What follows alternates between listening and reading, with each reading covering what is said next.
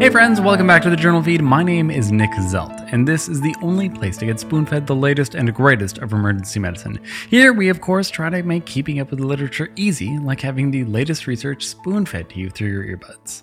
So let's take a quick look ahead at what we'll be covering. First off, we have the fast ultrasound exam for kiddos. Are they even worth it? Then PRBC transfusion cutoffs in acute MI patients. After that, dexmedetomidine versus propofol. Who's the better sedative? Then PaO2 targets in the ICU. No harm in being conservative. And finally, letting your computer adjust the D dimer for you. This is the audio version of the past week summaries, which this week were brought to you by the resilient Bo Stubblefield and Clay Smith. Now, then, here's the first article, which was titled The Utility of Focused Assessment with Sonography and Trauma Examination in Pediatric Blunt Abdominal Trauma, a systematic review and meta analysis out of the Journal of Pediatric Emergency Care. Many have thrown into doubt the usefulness of the FAST exam, particularly in children. An RCT in the JAMA even showed that the FAST exam did not change workup or outcomes in stable pediatric patients with torso trauma. That's just one study, though. What happens if you put all the studies together? Then what do you get? This study was a systematic review and meta analysis of eight studies to encompass more than 2,100 patients.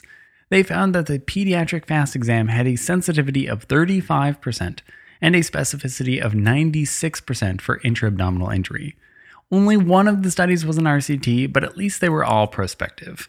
So, with a good positive likelihood ratio of about 10, then if the FAST exam is positive, you need a CT. The negative likelihood ratio isn't that much to write home about, though, and the post test probability for intra abdominal injury in this study was still stubbornly high at around 9%. So, even with a negative FAST, these kids still need a CT. So even if the FAST exam isn't enough on its own, that's just one tool in our tool belt. Things like the PECARN blunt abdominal trauma rule can also be helpful. Anyways, in a spoonful, a positive FAST exam in hemodynamically stable children with blunt trauma warrants a CT. A negative FAST exam just isn't enough on its own to forego a CT though. Coming up second, we have an article titled The Effect of Restrictive versus Liberal Blood Transfusion Strategy on Major Cardiac Events Among Patients with Acute Myocardial Infarction and Anemia, the Reality Randomized Clinical Trial out of the JAMA. The biggest problem with an MI is that your heart can't move around all those nice little red blood cells that are trying to deliver oxygen to your tissues. So, of course, we're already going to be doing as much as we can to get your heart to be doing a better job. So, what if we're just, you know, a little bit more liberal about giving more of those nice red blood cells? Then maybe our patients would do a little bit better. This is myocardial ischemia, after all, so we need to get more oxygen to that heart tissue. This study was a multi-center RCT of 688 patients with acute MIs and hemoglobin levels of 7 to 10 grams per deciliter. Half of the patients received a more liberal hemoglobin transfusion trigger cutoff of anything less than 10 and the other half had a more conservative trigger of just less than 7.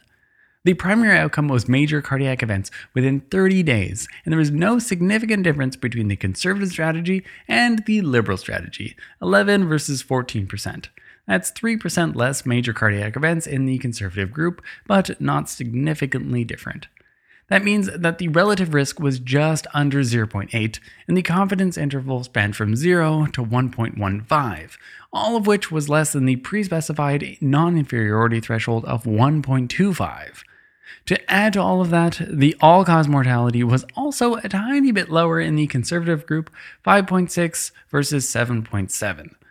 All of this just tells us that being liberal about transfusions in MI patients doesn't appear to be any good and might do some harm in a spoonful, just like in critical care patients. Conservative transfusion strategies appear to be the best option for MI patients.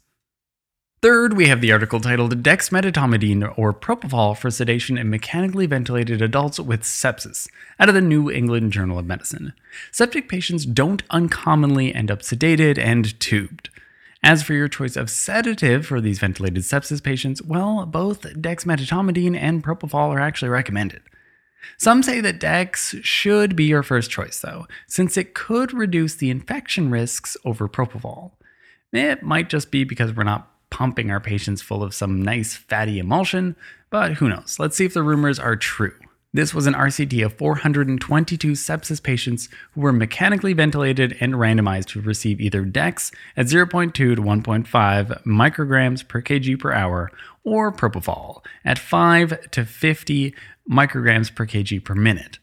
For the primary outcome of days alive without delirium or coma over the 14 days of the study, there was no difference in the median days, with just 10.7 for DEX and 10.8 for propofol, just about really the same. The secondary outcomes of ventilator free days and 90 day mortality were also the same, so no safety differences defined here.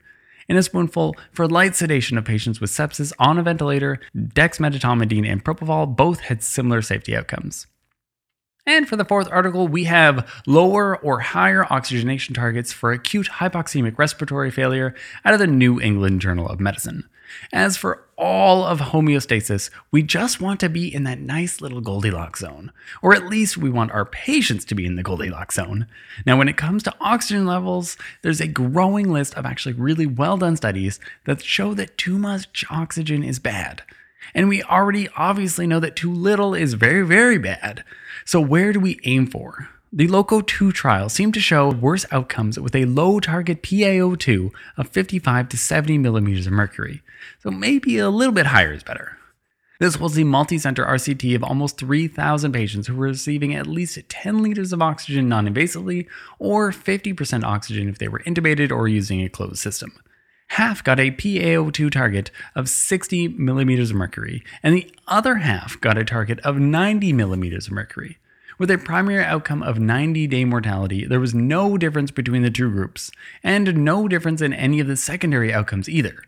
So that kind of leads us to conclude that a PaO2 of anywhere between 60 and 90 millimeters of mercury seems to be a good place to be. In a spoonful, there was no difference in 90 day mortality in critically ill patients with PaO2 targets of either 60 or 90 millimeters of mercury. And finally, that brings us to our last article, which was titled Multi-Center Implementation of Automated Age-Adjusted D-Dimer Results Reduces Unnecessary PE Imaging out of the American Journal of Emergency Medicine. Now, other than just trying to get people to use the decision aids that we have well validated for us, the other name of the game in low and intermediate risk patients who are suspected of having PEs is reducing imaging. We want to do this for many reasons. It reduces the unneeded exposure to radiation and contrast, as well as reducing length of stay and even overall costs.